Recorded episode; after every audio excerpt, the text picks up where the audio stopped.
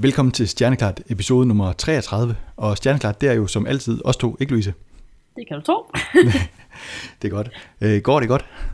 Det går super duper. Og i din ende? Det går også rigtig godt. Vi fortalte jo allerede i sidste episode, hvad det er, vi skal tale om i dag. I, i sidste episode, der så vi jo tilbage på årtiet, der er gået, øh, 2010'erne. Og i den her episode, der skal vi se frem mod årtiet, der kommer. Øh, og da der ikke er nogen af os, der har en, øh, en krystalkugle, så prøver vi sådan det store hele at lade være med at komme med en hel masse spot om, om hvad der kommer til at ske i det her årti. Og mhm. øh, i stedet for, der tager vi udgangspunkt i nogle af de øh, missioner, som er planlagt, og så øh, vil vi prøve at, at se lidt på, i hvilken retning forskning den sådan bevæger sig, som lidt, lidt bredere termer. Lad os øh, lægge ud med, med nogle af, af missionerne, som vi har taget med. Vi har taget øh, tre øh, markante missioner med, kan man roligt sige. Og vi kan vel lige så godt starte med, med den her. Det er en, vi har talt om længe, og det er en, som vi glæder os til. Og helt tilbage til afsnit 6, der dedikerede vi et helt afsnit til det. Og siden der er det blevet udskudt og udskudt og udskudt, og lige nu der hedder opsendelsesdatoen den 30. marts 2021. Og det er jo selvfølgelig James Webb Space Telescope, vi har med her på, på listen. øhm, jeg synes, det, det, kan man ikke godt sige, at det er sådan et rimelig sikkert kort at have med, når man sådan ser frem mod det kommende årti. Og, og det, det må man sige. Øh, faktisk i, øh, hvad hedder det, um, i forberedelsen til episoden i dag, der var jeg inde og tjekke på sådan en hjemmeside, hvor man kan søge på alle hvad hedder det, øh, videnskabelige artikler, der er blevet udgivet igennem tiden. Øh, og jeg var inde og tjekke, hvor mange der nævner James Webb i deres sådan, abstract, som er sådan en lille øh, resume, man har i starten af sin artikel. Ja. Og der er simpelthen 1033 artikler, som nævner James Webb i deres, øh, deres øh, abstract. Og det er altså før ting, den er, den er opsat. Ja. Og det er, altså, det er virkelig fantastisk. Altså, det er næsten alle, alle foredrag, jeg går til, der handler om astronomi. Alle mulige former for astronomi. De har en eller anden... Altså alle har, har noget, de gerne vil bruge James Webb til. Ja. Så det er, det, det, det er meget vigtigt, vigtigt uh, teleskop for os. Ja, det bliver spændende. Øh, hvad, hvad er det så, vi kan se frem til? Kan du ikke lige øh, riste det op igen, Louise? Hvad er det, vi kan se frem til med James Webb Space Telescope? så, så, så sådan meget, øh, meget kort sagt, så kommer James Webb til at give os adgang til et par meter rum, som vi simpelthen ikke kan tilgå med, med nuværende teknologi. Og med det, der mener jeg, at det er et rigtig stort spejl, som er i rummet. Der spejlet er 6,5 meter, hvilket mm. er meget større end nogle andre rumteleskoper, vi har. Og så arbejder det i det infrarøde eller nærinfrarøde bølgelængdeområde. Så det vil sige, at det, det, James Webb skal ikke kigge på, øh, på ting, vi kan se med vores blotte øje, men med ting, hvor det er, at, øh, at øh, bølgelængden af lyset er lidt længere end det synlige lys, vi kan mm. kigge på, som så er det, vi kalder for infrarødt lys, eller altså hvad sådan noget varmestråling. Så det er også sådan, hvis man har prøvet at kigge sådan et infrarødt kamera, så kan man se, at sådan, også mennesker vi udsætter øh, stråling. For ja, så får man en mærkelig farve. Lige er det ikke det? Ja. øh, så øh, så det, det, det her med, at det er infrarødt, og det er et stort spejl i rummet, og så er det også, øh, at instrumenterne, der kommer til at være ombord, har en sådan helt unik øh, stabilitet. Øh, også, så, øh, så det er simpelthen øh, det er målinger, vi aldrig nogensinde har kunne, kunne foretage før. Øh, så det er sådan James Webb i en nødskal. Ja. Okay. øh, så James Webb har fire hjørnesten, eller sådan fire øh, fokusområder, og jeg har bare tænkt mig at, at summere de her fire områder øh, mm. meget kort. Alle de her ting, det er noget, vi har snakket om mange gange før i episoden også. Ja. og den første, der har jeg valgt at bruge den engelske titel, fordi den er meget sjov, og den hedder The End of the Dark Ages. det, det lyder nærmest som, det, øh, ja, som sådan en, øh, en science fiction øh, roman. Ja, jeg tænker på, at det er sådan, øh, det er sådan øh, øh, menneskeheden, der kommer ud af den mørke middelalder, og ja. sådan renaissancen. Ja, øh, men det, det handler om, er, at vi vil gerne kunne observere de allerførste stjerner og galakser, som udsendte det første lys mm. i, uh, i universet. Uh, det er sådan, at universet i et meget, meget uh, tidlige stadie gik igennem en, uh, en periode, som vi kalder reionisering, og det handler simpelthen om, at det er det tidspunkt, hvor det er, at lys kan rejse frit, uden mm. at sådan støde ind i en, en ny partikel, der bare opsuger det, så at sige. Øh, før i tiden, der har vi ikke kunnet nå øh, den her epoke i, øh, i universets historie, på grund af rødforskydning af ting, som er meget langt væk, eller meget øh, langt tilbage i tiden. Så øh, hvis der jeg skal huske alle sammen på, at når der vi kigger på øh, galakser, som er meget langt væk fra os, så kigger vi også tilbage i tiden, fordi det lys, vi modtager fra galakserne, der ser vi så galaksen som dengang den udsendte lyset, men lyset har jo så tilbragt flere milliarder år på at, at, at nå vores teleskoper, så ja. derfor så kigger man også tilbage i tiden. Øh, altså det, der sker under rødforskydning, når universet udvider, udvider, udvider sig, er så, at alt lys det bliver langstrukket, så bølgelængderne bliver længere. Så det vil sige noget, der bliver udsendt i synlig lys, eller i UV, eller i ryggen nærmest. Det bliver mm. så langstrukket, og det, som der bliver udsat i UV, det kan vi så nu måle som, som infrarødt lys. Øh, så det er, det er der, hvor James Webb kommer til at kunne, kunne hjælpe os med at finde ud af the, the end of the dark ages. Det lyder godt. øh, og så er der selvfølgelig en anden ting, det er, at de her objekter er rigtig, rigtig lysvage, også fordi de er så langt væk. Mm. Så igen, der har vi brug for James Webbs øh, store, flotte spejl. Øhm, lidt i samme boldgade er, den, er det næste hovedemne, det er galakseudvikling gennem tid og universets struktur. Så James Webb kommer til at observere galakser med forskellige aldre, så vi skal ikke kun kigge på dem, der er sådan helt tilbage til reioniseringen. Men vi vil også kigge på galakser igennem universets historie, og på den måde analysere, hvordan galakser udvikler sig hen over tid gennem galaksesammenstød, eller stjerner, der dør og bliver til sorte huller, og supermassive sorte huller, for eksempel, der hen over tid bliver inaktive, ligesom det er tilfældet med det supermassive sorte hul, vi har i, i vores, og super tunge sorte hul, som vi har i vores øh, egen mælkevej. Ja. Øh, så det var de første to hovedemner, som begge to handler om, om kosmologi. Så nu, nu går vi hen ned på sådan noget lidt mere øh, øh, dagligdags astronomi. Dagligdags og dagligdags.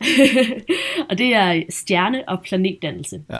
Øh, så Troels, jeg ved ikke, om du nogensinde har set et billede af, af en, øh, hvad det, en, en tog, der hedder Monkey Head Nebula. Oh, det, no, det er jeg faktisk heller ikke helt sikker på. Øh, så jeg er sikker på, at du har garanteret set det billede af den, men øh, det er først i dag, jeg fandt ud af, at den rigtig faktisk det hedder Monkey Head Nebula. Ja. men det er et andet godt eksempel på sådan en slags tog, er, er i Orion-togen, hvor man har øh, øh, sådan nogle søjlelignende gasskyer, som man kalder for skabelsens søjler, oh ja. eller Pillars of Creation. Ja, de, øh, øh de ringer en klok. Dem, dem kan jeg ja. se for mig. Ja, ja, lige præcis. Øh, jeg skal nok huske at, øh, at lægge et, et link op til de her flotte billeder, når vi uh, udsender vores podcast. Ja. Men ideen er, at hvis man har set de her billeder, så har man nok sådan et billede af, at når stjerner de bliver dannet, så er de omkranset af støv og gas, og det her støv og gas, det blokerer alt det synlige lys. Så derfor har vi brug for James Webbs nærinfrarøde øjne, så vi kan kigge igennem støvet mm. og gassen, som så omkranser alle de her unge stjerner, og så, sådan, så at sige få direkte syn for sagen. Så ja. det er simpelthen den eneste måde, vi virkelig kan, kan observere de her meget tidlige stadier af stjerne- og planetdannelse. Så ideen er, at hvis vi nu kan sige noget om, øh, hvordan sådan nogle planetsystemer de bliver dannet, så kan vi måske også sige noget om, øh, hvor sandsynligt er det at lave planetsystemer, som hmm. minder om vores eget, øh, eget solsystem. Ja. Så det er nærmest sådan et, et, et, røntgenbillede ind af at se øh, skabelsen. Ja, ja. ja. Lige præcis. Og det er sjovt, altså jeg har altid haft sådan et problem med det her, når folk de siger sådan røntgensyn, eller ja, ja. Øh, Superman han har røntgensyn. For det ser altid som om, han sender røntgen ud af sine øjne. og så det, det kan han jo ikke se igennem ting med. ja, det var sidenote. ja, man skal jo kunne, kunne vise det på en eller anden måde. Lige præcis. Ja. Øh, og så selvfølgelig øh, ingen liste i stjerneklart ude den lille planetpromovering. Nå, skal vi lige finde det med os. Så, så James Webb skal hjælpe os med at løse mysteriet om livets oprindelse. Intet ja. mindre, intet, intet mere. Øh, og det kan godt være, at jeg oversælger det lidt øh, lige her, men altså med James Webb kommer vi til at have en helt unik mulighed for at kunne kigge efter biosignatur i øh, exoplaneters atmosfære. Så det vil sige, hvis man nu havde lad os sige, metan eller øh, sådan andre former mm. for langt mere øh, komplekse molekyler i atmosfæren på en exoplanet, øh, så med James Webb kan vi faktisk øh, gå ind og og, og, og måle det direkte. Så både i forhold til at finde, finde nye eksoplaneter, men, men lige så høj grad til at gøre os klogere på dem, vi allerede har fundet, eller hvordan? Ja, så jeg tror, det, James Webb kommer ikke til at finde nye planeter.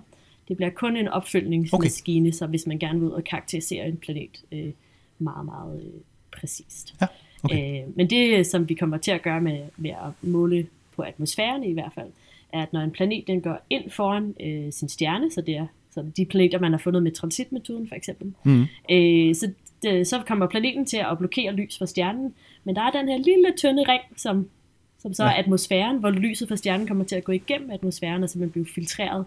Så alt efter, hvad, hvilke atomer og molekyler, der er til stede i atmosfæren, så vil man så filtrere forskellige øh, farver lys, og ja. det er så det, vi kommer til at kunne måle med James Webb.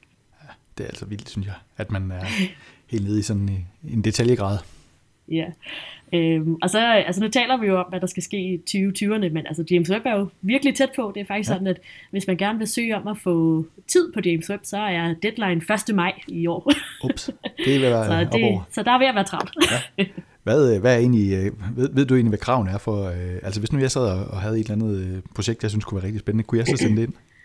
Øh, ja, det, jeg tror ikke, man nødvendigvis skal være øh, tilknyttet et, øh, et universitet. Nej. Øh, så okay. ideen er, at det alting er meritbaseret, så det skal, man skriver et, øh, øh sådan et øh, videnskabeligt, øh, øh, hvad sådan en, øh, justification, eller ja. sådan, sådan, hvorfor er det her spændende, og ja.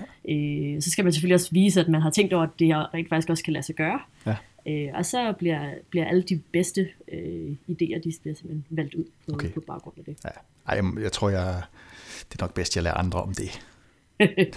ja, altså det, og det, det kommer til at være meget øh, konkurrencepræget. Jeg ja, tror, det... for at få tid, på, få tid på Hubble, som jo er et langt mindre teleskop, der har været omkring i mange, mange år, altså, mm. altså det er noget med 10% chance, tror jeg, for ja, man, okay. man får tid, når man, når man søger om det. Ja, godt. Det holder jeg mig fra. Hvis nu du skulle øh, sådan ranke den her på, øh, på en skala fra 1 til 10, hvor meget glæder du, sig så, glæder du dig så til, at øh, James Webb øh, bliver sendt op? Og vi, vi er nok op på sådan en øh, 9,7. okay, sådan, det er godt. Øh, jeg, tror, jeg ligger jeg, jeg, jeg er en lille smule øh, lavere, i hvert fald i forhold til nogle af dem, vi, vi kommer til lidt senere. Så jeg tror måske, jeg er ah. på, lige på, måske på en 8. Ah, okay, okay. Ja, det, ja. Vi må se, hvad vi kommer til. Ja, godt. Det, jeg har taget øh, en med her den, den næste, øh, og det er, det er Artemis-missionen. Og endelig så ser det ud til, at der sker noget. Jeg synes, uh. det er ret kedeligt at tænke på, at, øh, at der ikke har været mennesker på, på månen i vores levetid. Men, øh, men nu nærmer det sig altså, fordi NASA har nemlig planer om at sende øh, det næste hold astronauter til månen i 2024.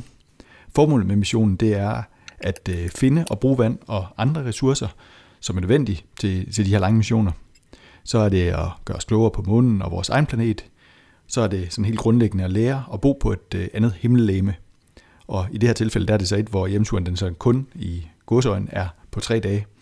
Og så øh, sådan helt grundlæggende at kunne demonstrere øh, ny teknologi, som man skal bruge til det. Og så undervejs, der bringer missionen også øh, astronauterne til månens sydpol, hvor der aldrig har været mennesker før.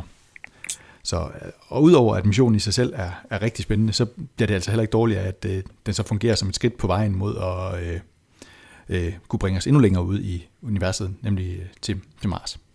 Ja. Øhm, inden vi går videre til, til netop at tale om øh, Mars-missioner, så synes jeg lige, at, øh, at i hvert fald nogle steder, når man sådan læser om Artemis, så synes jeg ikke helt, den får den credit, som den egentlig fortjener. Jeg synes øh, ofte, at den bliver udlagt sådan bare som en generalprøve øh, mod, at vi kan komme til Mars, eller sådan en øvelse, eller hvad man skal sige. Øh, men jeg synes, at når man tænker over, at øh, der ikke har været mennesker på månen i vores levetid, og når øh, Artemis er klar der i, i 2024, så er det mere end 50 år siden, at, den, at der sidst øh, gik en mand på månen, øh, mm. hvor der for øvrigt kun har været 12 øh, mennesker.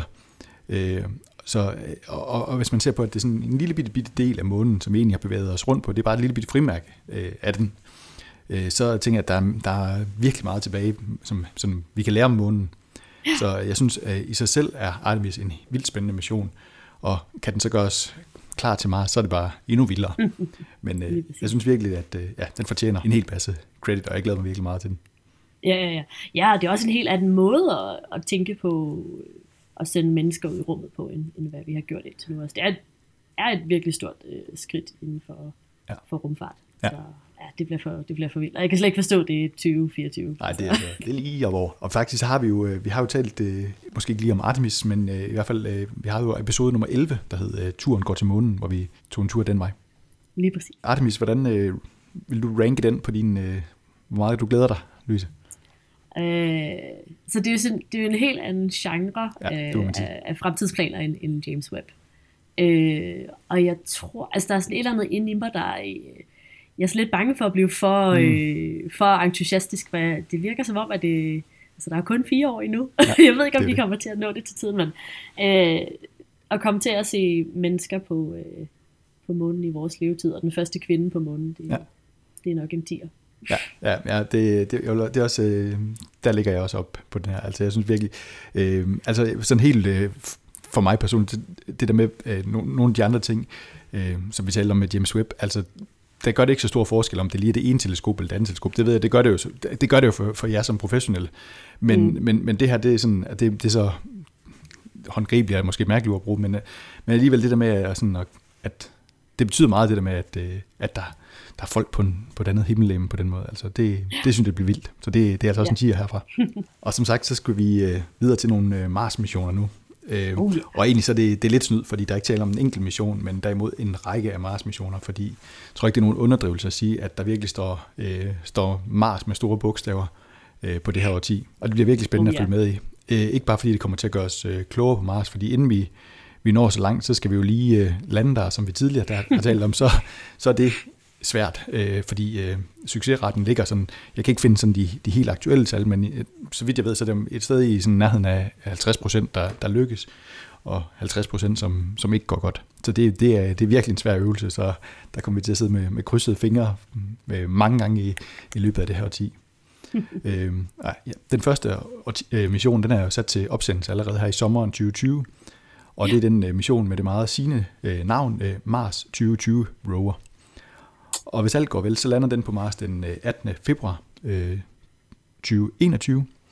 Og den skal blandt andet forsøge at gøre os klogere på, om der har været mikrobielt liv på Mars. Og så skal den forsøge at lave forsøg med oxygenproduktion fra Mars atmosfære, og det er selvfølgelig med henblik på at kunne bane en vej for, at mennesker engang kan, kan leve på Mars. Også i 2021, der skal ExoMars gerne nå frem til, ExoMars gerne nå frem til Mars. Uh-huh. Det er et samarbejde mellem ESA og Roskosmos, øh, som også har til formål at undersøge, om der har været liv på, på den røde planet. Det er virkelig et, øh, et hot emne, og det er jo, ja. det er jo vil vi også ret gerne have svar på. øh, det er også lidt vildt at tænke på, at det måske ikke ligger så, så langt ude i, i fremtiden. Ja, lige præcis. Altså, ja. jeg tror, hvis, øh, hvis det er der, så, så finder så, vi det. Så kunne det godt være tid, vi finder det. Ja. ja. Øh, I øh, 2022, der har SpaceX planer om at sende en øh, mission afsted, øh, som, øh, ja, jeg tænker, om ikke man kan beskrive lidt som sådan et forstudie til at sende mennesker afsted mod Mars. Det skal blandt andet bekræfte, at der er de vandressourcer til rådighed, som vi øh, regner med, der er. Øh, og så skal vi øh, sådan gøre de første indledende tiltag hen imod at etablere en sådan egentlig infrastruktur med, med, øh, ja, øh, med mine, hvad hedder det, sådan minedrift og sådan nogle forskellige ting. Fordi allerede i 2024, der har SpaceX nemlig planer om at sende en mission nummer to afsted, både med noget last ombord, og så også med et hold astronauter. Og det synes jeg, det, det er virkelig snart, så det er jeg godt nok spændt på, med, om de når. Øh, eller om, ja, det er en, en af de der, hvor jeg, også, jeg holder lidt på, på håndbremsen i forhold til øh, sådan entusiasmen. Men altså, hvis det sker, så bliver det jo helt fantastisk. Ja, øh, ja. lad os nu se. Den, øh, at, at det skulle være samme, øh, samme år som, øh, som Artemis, det, det lyder jo lidt vildt, men øh, ja, ja. lad os se.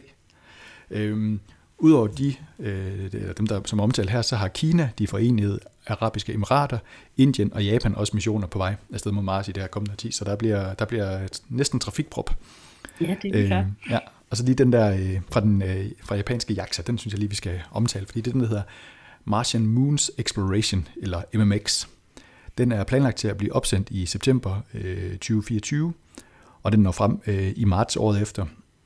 Den skal omkring Mars måner, Phobos og Deimos, og så skal den øh, lige ned og lande en gang eller to på Phobos, opsamle lidt partikler, og så skal den sende sådan en lille øh, kapsel tilbage til os her på jorden, som vi så gerne skal modtage i juli øh, 2029, hvis alt går vel. Og det håber vi selvfølgelig, det gør, fordi at, øh, ja, det kunne være det er en fin lille gave at få.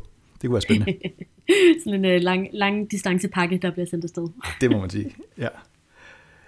Øhm, hvordan, øh, hvordan øh, alle de her Mars-missioner, hvordan, øh, det, det er selvfølgelig lidt svært sådan at, at, at rank dem sådan øh, over et, men øh, hvad, hvad, hvordan vil du vurdere dem, Louise? Um, jeg, er ret, øh, jeg er ret vild med dem, må jeg sige. Ja. Jeg synes, Mars er en virkelig spændende planet. Øh, og især for, for synspunktet, hvis man gerne vil kunne finde ud af, om der er liv deroppe, om, om liv er noget, der er normalt i universet. Øh, jeg tror, som jeg sagde før, så er det sådan, jeg prøver på sådan, ikke at blive alt for entusiastisk ja. omkring i forhold til, sådan, om, om den ting nu de lige kommer til at ske i 2024, eller om det bliver i 2026. Altså, det er jo ja. noget, man kan, man kan leve med. Ja. Øh, men jeg tror, det der er det fede ved mange af de her missioner, det er også, at de er super ambitiøse. Øh, mm. det, kan, det synes jeg er ret sådan, også meget lækkert på en eller anden måde, at vi sådan går et og ti med, hvor der er der sådan, der tænkt nogle ret store idéer. Ja. Og, ja. og nogle meget, meget grundlæggende ting, vi forhåbentlig kan få svar på. Ja, lige præcis. Og så hvis man øh, gerne vil høre lidt mere om Mars, så har vi jo episode 15, hvor vi også øh, tog en lille tur til Mars. Jeps. Du, du satte ikke tal på? Du bliver nødt til lige at... Du satte ikke oh, tal? Ja, øh, oh, ja, ah, ja, måske, måske er på, på sådan 8. Okay. Jeg, jeg tror, ja, øh, en lille smule højere der. Jeg måske på 9. Det var lige et lille bitte udvalg af, af nogle af de øh, mange missioner, som øh, ja, vi kan glæde os til i det her kommende 10. Derudover så har vi jo også øh, lovet, at vi lige vil vende kort. Hvor bevæger astrofysikken sig hen i det her kommende 10? Øhm, det er en, en lille bitte opgave at få, ikke Louise, at skulle ja, ja, ja. gøre for det? altså, jeg tror, noget af det, vi talte om i, uh, i forrige episode, hvor vi talte om, uh, om tyngdebølger, det er, at uh, jeg tror, det der sker i astronomi nu, som er noget, der aldrig er sket før, at det er, at vi gør den her multi-messenger astronomi i møde. Uh, og det vil sige, altså astronomi, der kun bruger lys, det er bare so last decade. Ja. Uh, så jeg tror, at bruge tyngdebølger og neutrinoer, det kommer til at være, uh, være vejen frem. Og det er sådan, at ESA også har en, uh, en mission, som skal lave tyngdebølgedetektion i, i rummet. Uh, og jeg tror, det, det er sådan et emne, som som, som ikke eksisterede for fem år siden. Eller det var meget lille i hvert fald. Mm. Øh, jeg tror, det er noget, der kommer virkelig til at eksplodere hen i, i 2020'erne. Ja. Øh, så tror jeg, at en anden ting, der kommer til at ske, sådan, hvis der man sådan kigger på mit eget felt, det er, at vi kommer til at finde rigtig, rigtig mange eksoplaneter. Ja. øh, og vi kommer til at finde eksoplaneter med, med andre metoder, end dem, som vi har som sådan er lidt kendte og, og prøvet. Så, så vi har snakket meget om radialhastighedsmåling ved før, og og øh, transitmetoden, det er favorit. De, de nye, nye metoder, der bliver ja. store, det er astrometri, øh, hvor det øh, hovedsageligt kommer til at være fra Gaia-missionen, hvor man simpelthen kan finde planeter ved at måle på positionen af stjerner, og så hvis man siger, at der er en stjerne, der har en, en stor planet omkring sig, så når planeten den suser rundt om stjernen, så, så hiver, den, hiver den i stjernen. Og det vil så gøre, hvis man kan måle positionen af stjernen meget, meget præcist, så kan man se, at stjernen den sådan står og hopper, okay. hopper fra side til side. Men, det er stort set det samme, vi gør med radialhastighedsmåling. Ja. Der, der måler vi bare, at stjernen den hopper frem og tilbage. så det er sådan, det er sådan, sådan lave, tag, tag et, et billede, som vi nu har, som er sådan lidt todimensionelt. Altså vi har kun mm. målt på stjernen, den hopper frem og tilbage, sådan væk fra os og imod os. Og med Gaia, der kan vi så også få sådan den tredje dimension med, at man kan se, at den hopper fra side til side. Også, ah, ja, okay. Øh, og vi regner med, at vi kommer til at finde øh, tusindvis af nye planeter på den måde, og det kommer til at ske øh, og vi har Gaia, Gaia Data Release 4, øh, som kommer der til at handle om, ske om to år, tror jeg. Okay. Yep. Øh, og så en anden ting, som kunne gå hen og blive rigtig stort, det er mikro, at finde planeter med mikrolensing. Ja. Så mikrolensing er øh, sådan en, øh, noget, der sådan, tror jeg, er blevet set som sådan en lidt obskur metode at finde planeter på. Altså man, det der sker, det er, at når en planet den, øh, bevæger sig, ikke ind foran sin stjerne, men, men sådan bevæger sig i, i forhold til sin stjerne, øh, så, øh, så, kan den simpelthen, så kan den simpelthen også hvad det, forstærke lyset fra stjernen øh, ved, ved hjælp af, af mikrolensing. Lidt ligesom man kan se i sådan, øh, sådan tunge galakser, de kan, de kan virke som sådan en linse, der, der kan forstærke lyset og kan ting bag ved dem for eksempel. Ja. Og planeter kan simpelthen gøre det samme øh, okay. øh, med, med stjernelys. Øh, og det er øh, også noget, jeg kan forestille mig, der kommer til at ske rigtig, rigtig meget. Men ideen, øh, som jeg egentlig gerne vil sådan hen imod, det er, at jeg tror, at i vores exoplanet øh, øh, videnskab. Der tror jeg, vi kommer til at nærme os sådan en sensus af, hvad eksoplaneter er, hvor mange der er af dem, øh, øh, hvor mange jordlignende planeter er der, hvor normale er de. Og sådan, mm. For jeg tror, at det vi meget taler om nu, det er, at vi har sådan, har sådan lidt sådan et par brækker i puslespillet, men jeg tror, at det vi kommer til at ske i 2020'erne, det er, at vi sådan vi virkelig kommer til at have hele puslespillet, og vi har sådan nogle populationer af eksoplaneter, der kommer til at, sådan, øh, at give mening i forhold til hinanden. Ja.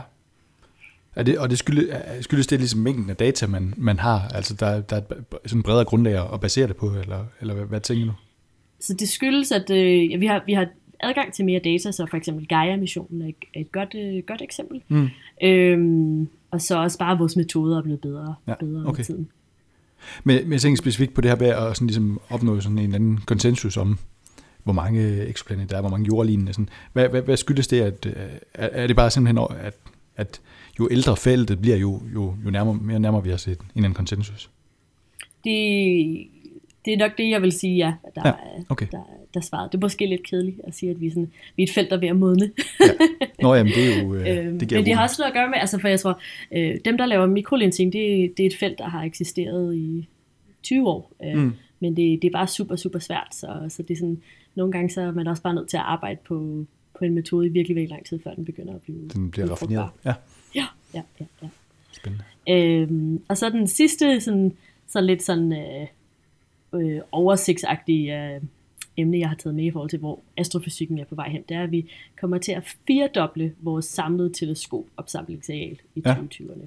Ja. Øh, og, det, og det, ved andre ord, så er det de ekstremt store teleskopers årti. Så Europa bygger øh, The Extremely Large Telescope, amerikanerne bygger 30 Meter Telescope og Giant Magellan Telescope, og vi har et andet teleskop, der hedder LSSD, som kommer til at fotografere hele nattehimlen øh, hver fire dag eller sådan noget. Okay. Øhm, Ja. Øh, men det vilde er, så vil jeg, hvis du sådan, kommer sådan, regner ud, hvor mange, sådan, hvor stor vores spand er til at, at samle fotoner fra, ja. fra himmelrummet, så, så handler det altså ikke om, at, øh, at det ikke bare sådan, Nå, så lægger vi lige 10% til, eller andet. det er simpelthen en firdobling af det samlede ja. af teleskoper. Det, det er virkelig, det er ikke småting. Det, Nej. og det, kom, det kommer til at kunne mærkes. ja. Det er også nødvendigt, når de her Starlink-satellitter, de kommer til at... Ja, det er det, så, så kan vi sidde og være sure på dem. ja. Så får du rigtig gode billeder af dem. ja, nå, det kan vi tage en anden gang. Ja. Ja, det er godt. Nå, men tak for, øh, for lige sådan et, øh, et, et ganske kort rids af, hvad vi kan se frem øh, til i det her tid. Som sagt, så er det jo ikke nogen, det er ikke nogen helt enkelt opgave lige sådan at, at gøre redde for. Ja, det, men det er sjovt, jeg, jeg tænkte meget over det her, der, vi, der du stillede mig spørgsmålet. Og det er, at, at der, jeg tror egentlig, der er folk øh, inden, for, inden for astronomi, som ved, hvad der kommer til at ske de næste 10 år. Fordi altså, øh, alle, alle de store projekter, de er, der er sat penge til side, mm. alt, alt er planlagt. Og det er faktisk uh, interessant, når man kigger på sådan, hvad jeg sådan spurgte mine kollegaer om, hvad de synes, der skal ske de næste 10 år. Ja. Og alle folk, de snakker om, hvad der skal ske de næste 40 år og 50 år. Altså, det er altid sådan noget med, at ah, vi skal til at snakke om, hvad der skal ske i 2040'erne. Ja, øh, okay. 2010, det, det er, det, eller 2020, det, det de kørt allerede. Nå, okay. Nå, men det, det, der er måske et helt afsnit der, med, hvor vi kan få lidt insider oh ja, det kan være, at vi skal sådan til at, at snakke med alle de, øh, de, de alle hotshotsene, dem der sidder på alle pengene. Det må være dig, der, der ligesom kan skabe en kontakt der. jeg, vil, jeg vil gøre mit bedste. Det lyder godt. Nå, men øh, her til allersidst, kan du huske i episode 12, hvor vi øh, sådan havde en tipskupon om, hvilke ting, der kom til at ske i øh, 2018? Det kan du tro. Det, og det gik jo egentlig meget godt. Ja, altså der var nogle af dem, jeg fik forkert, som jeg synes. Ja, ja, jamen, sådan, sådan er det jo med sådan noget. Vi har jeg, jo, jeg lever med det. ja, som sagt, så har vi jo ikke en sporkugle, men øh, så, så, så, det, så må det jo være. Øh, nu tænker jeg, at nu skal vi prøve at gøre det igen, men i, i stedet for at gøre det kun på et enkelt år, så skal vi prøve at gøre det på et helt årti. Ja. Jeg har nemlig taget fem udsagn med. Den her gang er det kun fem, øh, som man kan svare enten ja eller nej til. Uh-huh. Øh, og så har jeg et enkelt med, hvor vi skal have et helt eksakt tal. Øh, uh, ja. Er du klar? Ja. Okay. Det er ja og nej til, om de her ting de er sket inden udgangen af 2029. Det, det, føles, det er helt vildt at sige det. det der, jeg synes, det er langt ud i fremtiden, selvom I planlægger meget længere. Ja. Okay, vi starter med en, vi også har med i den, øh, i den, den forrige. Øh, finder ja. vi en 9. planet i vores eget solsystem? Ja. Ja, siger du. øh, jeg har jo ikke svarene, så jeg tror faktisk også, jeg vil gætte med, og så kan vi jo altid se, hvordan det, det ender. Øh, ja. Og, og ja, ja, det tror jeg også. Det, det håber jeg, at vi gør. Det, øh, altså, øh, jeg var til en konference sidste sommer, hvor øh, en af dem, der er bag den her tentative detektion af planet 9, ja. øh, han, han gav et foredrag, og han sagde, at det var ikke et spørgsmål om planet 9, den eksisterer eller ej, det er bare et spørgsmål om, hvordan, hvad vi kan gøre for at finde ud af mere information om den. Han okay. var meget overbevist. Ja. Øh, men ja, det er sådan lige det, der er konsensus i astronomi communityet, det, det er sådan ja. en anden side Vi får se. Nummer to, det er, øh, lykkes det at få en person på månen igen? Ja. Ja, selvfølgelig.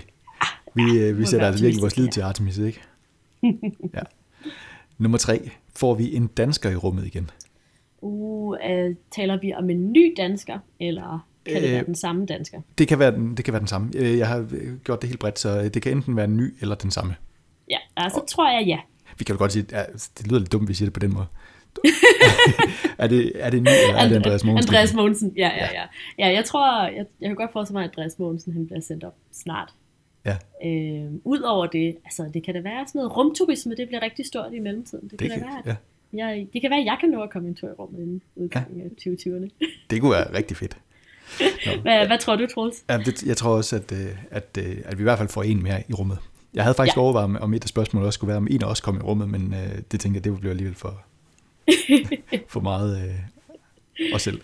Nå, øh, sender vi en øh, bemandet mission afsted mod Mars, inden årtiet er omme. Og øh, grunden til, at jeg formulerede det sådan, det er, fordi den behøver ikke at øh, ligesom nå at lande i det her årti, men mm. bliver den sendt afsted i det her årti. Ja, og der er måske lidt mere sådan, ja, nej. Øh, jeg tror, jeg siger nej. Okay. Er kedelig. Du, ja, det har Milan, ham har du aldrig været så meget for. Mm. okay, jamen der, så, så adskiller vi os lidt der, fordi der, det, det, der vil jeg være optimistisk og sige ja. Mm-hmm. Okay. Øh, så øh, spørgsmål nummer 5, det er, finder vi liv i rummet? Og det er altså... Øh, jeg tænker, det, det kan også godt, altså, hvad skal man sige, øh, det behøver ikke være øh, levende liv, altså det kan også godt være, øh, øh, at der har været liv. Ja, ja, det er ja. det. Oh, ja, yeah, right. altså, det synes jeg er et rigtig strengt spørgsmål. kan jeg høre, hvad, hvad, hvad synes du? Det kan være... Jamen, øh, altså, jeg synes med, med mængden af, af missioner på vej mod Mars, så, øh, så tror jeg, at, øh, at det, det lykkes. Det lykkes i det her årti. Ja. De, der, der er ni år løb på. Næsten 10 år løb altså, øh, ja, så jeg tror, øh, øh, jeg tror i forhold til, om der, om der er sådan, sådan spor af liv på Mars mm. nu, der er jeg sådan lidt... Øh, øh, måske ikke sådan helt overbevist om, at det er det bedste sted i, i universet, eller i solsystemet at lede efter det. Øh, men altså, der er en anden mission, som hedder JUICE, som skal til øh, Jupiters øh, måner. Ja. Øh, og den kommer til at, at ankomme i 2029, tror jeg. Og en af, af de JUICE's missioner er den, der skal kigge efter tegn på liv. Okay. Øh, fordi nogle af de bedste, man mener, nogle af de bedste øh, steder, man kan finde liv i, i vores solsystem, levende liv muligvis, er, er, er Jupiters måner. Ja. Øhm, så ja, jeg, jeg tror, jeg, jeg vil gerne sige ja. Okay, godt. Med nogle forbehold. ja, ja, ja. Vi får se. Øh, så det sidste spørgsmål, det er jo som sagt øh, det, hvor vi skal have et, øh, et præcist øh, antal på, og det er faktisk også det samme, som, som vi havde i, i den der 18-quiz en gang for, ja, for og det er den, jeg fik forkert. Det, det er det, jeg er sur over. Nå, Nå jamen, du får det igen her. Hvor mange eksoplaneter har vi fundet og bekræftet ved udgangen af 2029? Og jeg vil lige nævne, at lige nu her i, i februar øh, år 2020, der øh, er der 4.116 øh, bekræftede eksoplaneter. Mm-hmm. Er, kan det godt passe? Ja, jo, jo. Det, lyder, det lyder helt korrekt. Jeg har lige ja. diskuteret med nogle andre idéer om, hvad tallet egentlig var. Okay. Og uh, du har tidligere sagt det med, at vi kommer, hvad, du, kom, du sagde, at vi kommer til at finde uh, virkelig mange i det her årti. Ja, så, så hvor kan, mange kan er det være, jeg skal virkelig til at, Jeg kan ikke så godt lide at sige et tal, der er for højt, jo. Nå, man kan sige, du har selv mulighed for at påvirke det jo. Ja, det er det. Jeg, jeg gør, hvad, hvad jeg kan i hvert fald. Ja. Det, øh, jeg vil sige 20.000. Okay. Øh, jeg har, altså det bliver jo fuldstændig skud på, eller slag på tasken for mit vedkommende, men, men øh, jeg havde faktisk, øh, først havde jeg skrevet spørgsmål noget i stil med, om, om vi havde fundet over 25.000. Så det tror jeg, jeg vil bare vil sige, øh, 25.000. Ja, Ej, men det kan godt være, du har, du har ret her, Troels. det, ja. Åh, oh, for vi har, så, vi har også en mission for ESA, som hedder Plato, som også skal kigge efter planeter, som skal kigge efter rigtig små planeter. Okay. Uh, jeg holder fast i mine 20.000. Det er godt. Men vi håber, jeg får ret, ikke? Ja, det vil ja. ja, og så et aller, aller sidste spørgsmål, det kunne jo så passende være, om vi, øh, vi stadigvæk laver stjerneklart ved udgangen af 2029, fordi ellers så får vi jo aldrig ligesom øh, lejlighed til at følge op på de her spørgsmål. Øh, men øh, ja, der, der er lang tid til, så det må tiden vise. Ja, i øh, værste tilfælde, så må vi lave en reunion øh, og udsendelse i hvert fald. Ja, præcis. Hvis vi gør, ja, så øh, tænker jeg i hvert fald, at øh, så må vi finde en eller anden præmie til den person, som, øh, som, som har flest rigtige. For ligesom sidste gang, så skal vi selvfølgelig nok lave en, øh, en tipskupon, hvis man har lyst til at, til at gætte med, og den får vi også lige postet et eller andet sted. Jeps. Jeps. Det er godt. Mange tak for det her hæsblæsende øh, overblik over og tid, der kommer, Louise. Det, der, der er virkelig meget at se frem til. ja, tusind tak, og i, og i lige måde, Troels. Jeg, jeg glæder mig til, til, til et spændende årti. Det gør også. Mange tak, fordi I lytter med.